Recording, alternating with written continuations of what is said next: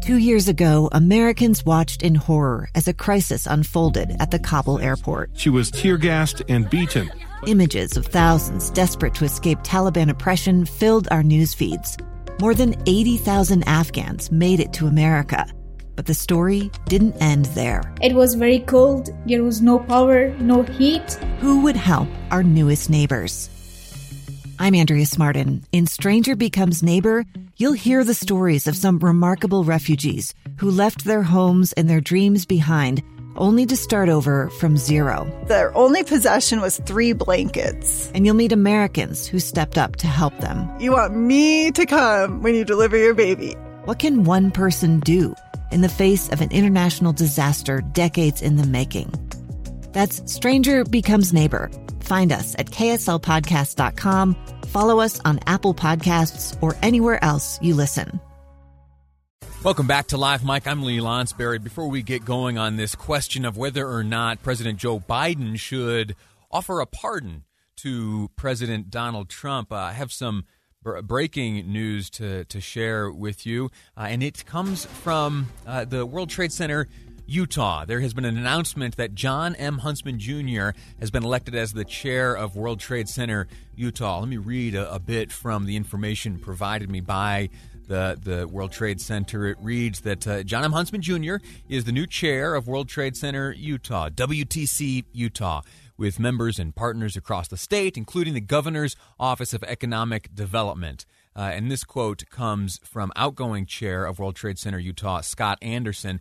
Ambassador Huntsman's unparalleled international expertise, extensive business expertise, and substantial role in founding World Trade Center Utah uniquely qualify him to serve the state and Utah business community in this capacity. Uh, Mr. Anderson, again, Scott Anderson, outgoing chair of World Trade Center Utah, concludes We are fortunate for his willingness to lead our efforts to make Utah the crossroads of the world. Uh, this news coming after, uh, of course, uh, Jon Huntsman Jr. unsuccessfully seeking uh, the governorship here in the state of Utah, uh, and and I have, uh, you know, I've been wondering really up until now what exactly he would do next. He and honestly all of the candidates for governor this past year, they're not people who stay still for very long. Uh, they are not uh, people who do well uh, in idleness. They are busy, they are ambitious, they are go getters.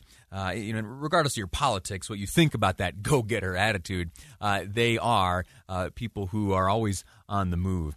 Governor Spencer Cox included some remarks on the announcement as well. Governor Cox says, again, responding to Jon Huntsman Jr.'s election as chair of World Trade Center Utah, Governor Cox says, quote, I am grateful that Ambassador Huntsman has once again responded to the call to serve. His service in this important role on Team Utah will ensure that our global engagement is a means to an end in accelerating growth for Utah businesses and providing economic opportunity for families and individuals across the state. Uh, so that's that. The, the information continues with a look at uh, Ambassador Huntsman's past, uh, time uh, served in Russia and China and Singapore. You might have forgotten about that one. He was, uh, that is Jon Huntsman Jr., he served as ambassador to uh, Singapore before Russia and China uh, years and years ago. A very young man when he did that. I think at the time, the youngest ambassador to be serving. I have to fact check me on that one. but here's my question. The, my, my lingering question up until now has been what's next? for Jon Huntsman Jr. I don't know that this chairmanship, I don't know that it's a full time position. I don't know that it requires his full attention. And so there is still a remaining question uh, what, uh, what does he do? If it is a part time gig, if it's full time and and I'm just uh, you know out of the loop. Uh, you know, this is obviously what he will dedicate himself to fully. But uh, but if not, and oftentimes chairmanships, uh, you know, sometimes allow for you know extra time and extra events to occupy your attention. We'll see we, we will have to see. But regardless, today's announcement again, Jon M. Huntsman uh, Jr. elected as chair of World Trade Center Utah. Okay, now let's shift to this question I've been uh, stewing over honestly all morning, and it is uh, it feels it, it feels funny at first glance. But then if you think about it a little more, maybe you come around to the idea. I'll admit to you that I'm not 100% sure where I stand on this question.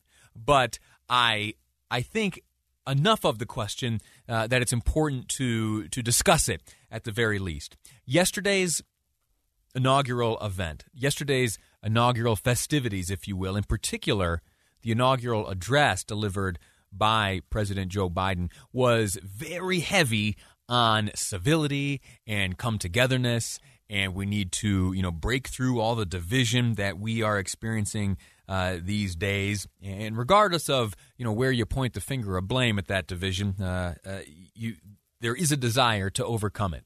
And me I, i'm on board that train.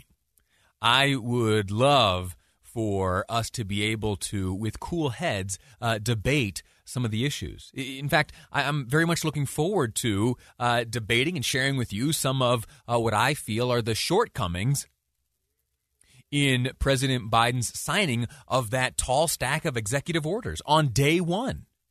I uh, honestly, I don't see how exactly that moves us towards uh, unity, especially on day one when uh, you know about 74, 75 million Americans uh, voted uh, essentially against the actions taken in those 17 executive orders. But we can debate that, and we can do so civilly, and, uh, and we will do that. But is there the risk of further division if our focus remains for the uh, indefinite future on the past misdeeds of President Trump? If he is in and out of a, federal courtroom for uh, years to come, is that a service to this nation? I'm not suggesting that uh, anyone should ever look the other way or that any crime against this country is acceptable. But, but, is there a case to be made for why Joe Biden may be able to, in what you could describe an act of courage or uh, unexpected uh, mercy, grant President Trump a pardon. If you are a reader of the Deseret News, you will have likely seen the argument made by uh, Jay Evensen uh, just uh, about a week or so ago uh, under the headline, For the Good of the Country, Joe Biden Should Pardon President Trump. If you are a reader of The Hill, it's a, a publication that focuses on things going on in Washington, in particular the legislative branch. Uh, another opinion uh, writer, Gil Troy, makes the case why Joe Biden should pardon Donald Trump. I'm working out my thoughts on this one. What do you think? I'd like to hear from you. 57500 is the Utah Community Credit Union text line. Uh, and I'd like, I'd like in particular for you to call in. I'd like to hear from you directly. 801 575 8255. 801 KSL Talk is the number. And the question is Should President Joe Biden pardon Donald Trump for crimes committed potentially during his time as president and even before. What do you think? 801 575 8255 is the number. 801 KSL Talk. Your call's next on Live Mic. I'm Lee Lonsberry, and this is KSL News Radio. It's surreal to ask this following question, but here we are in American history. Should President Joe Biden pardon President Donald Trump? should President Joe Biden offer a pardon to President Donald Trump? I put this question to texters and callers, and a number of callers are on the line. We'll get to those in just a moment, but let me be clear about my question here and what a pardon exactly is. So, a, a pardon can be offered uh, retroactively. Uh, it, uh, it, can be offered about a specific instance, a specific uh, c- crime. Uh, if you have been, uh, you know, charged and convicted, you can be pardoned for that. But as we learned in the case of President Ford issuing a blanket pardon to Richard Nixon, can you can offer as president, you can offer a blanket pardon and not necessarily affix it to a uh, a single either convicted crime or accused crime.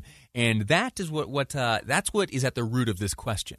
Should the should President Joe Biden offer a blanket pardon to President Donald Trump?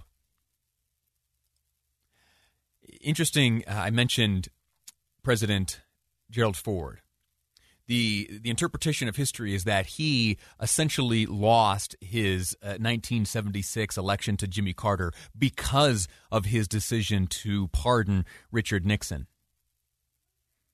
But Ford uh, was forever confident in his decision. In fact, in his wallet, he carried uh, this President Ford. He carried in his wallet a quote from a Supreme Court opinion dating back to 1915. That was Burdick v. United States, which uh, ruled that a pardon, a presidential pardon, upon acceptance by you know, in this case, it would be Donald Trump, President Trump, or, you know, any of the other hundreds of people who have received pardons over the years, that it carries an imputation of guilt, acceptance, a confession of it.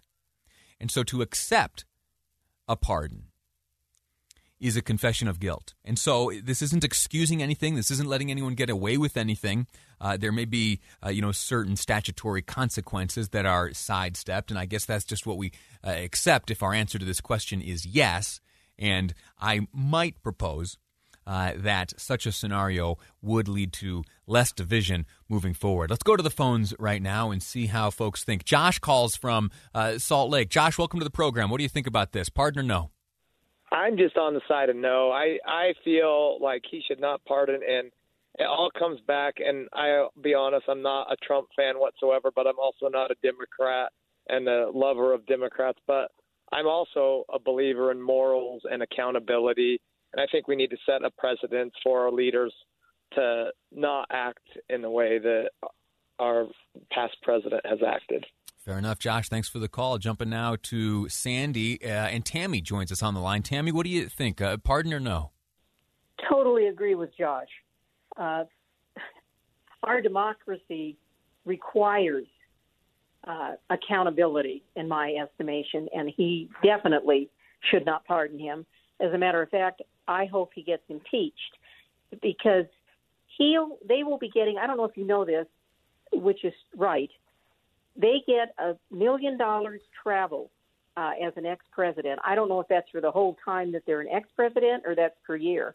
But personally, I don't want him traveling on the taxpayer's dime, um, talking about hoaxes and a rigged election for the next four years. My, That's my, the way I feel about that. My understanding is that it is a, it's a million dollar travel budget uh, annually, and there is also a, pe- a pension of and you'll have to help me with the number. I don't remember, but I, I somewhere in the neighborhood of two hundred thousand annual. I don't know. I'll, I'll, Google that one and get back to you on uh, that question. I'm not sure if conviction in the Senate would uh, would take away from President Trump those uh, those perks, the travel perk. The there's also Secret Service protection for life enjoyed by former uh, United States presidents or that pension. I, am not certain of that. Uh, let's move to Utah County. Terry joins us. Terry, what do you think? Pardon or no?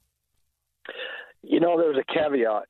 I think he should pardon him just to, for the sake of the country, but with that caveat that President Trump agrees never to run for any political office again in his lifetime. Interesting. And I'll hang up and listen to your answer. All right. Uh, Terry, you, you you put out an interesting caveat, and I could see uh, from the perspective of Joe Biden, President Biden, uh, and Democrats, how that would be very valuable to them. To uh, you know, in exchange for a pardon, uh, you know, a, a, an assurance that the president would not uh, run for office again, President Trump, that is, uh, and you know that would be certainly unprecedented. We haven't had you know any kind of agreements like that beyond the pardon power arranged uh, not sure if that's even legal, to be honest, uh, but it's an interesting uh, notion nonetheless. Now that that could be brought about uh, if the Senate and the White House today were to work together. The Senate is empowered to convict President Trump and, in a secondary vote uh, with a simple majority, preclude him from future office. That uh, could take place in conjunction with a pardon on the part of the White House. Uh, last call. Uh, we're going to go to Goran in Tooele. Goran, what do you say? I say no because of the fact that there's a loss of life. Okay. He doesn't deserve a pardon. Somebody needs to be held accountable for those people that have lost their lives. And he incited it by flatting out telling them to march that way to the Capitol. You, you think, though, I would not pardon him. With, with, that said, then you do you do you think that there are criminal charges on the horizon for President Trump due to the events of January sixth? Yes, there should be. I mean, how many people out there? If somebody shoots somebody and you got somebody with you, that person's an accessory. Mm. Same thing. Why should he be allowed off just because he was a president prior? What about people that are in jail now that were just accessories to a murder or something? Interesting point of view. Listen, thank you for the call. Thanks for listening. Uh, my apologies to Linda. We won't have time to get to you. Uh, a little bit of fact checking. Uh, my thanks to Kira Hoffelmeyer in the newsroom lets me know that the presidential pension is $221,000 a year. I don't know. I don't know if uh, a conviction in the Senate would exclude a former president from enjoying that, or the million dollar annual travel budget, or Secret Service protection. Uh, you know, nothing like this has ever come up before, so I don't really know. Uh, but we'll find out, or, or, maybe it's a rule that has to be invented yet, and the uh, Senate, as it bears the sole power to try an impeachment, maybe they'll have to make a decision. Uh, we'll see.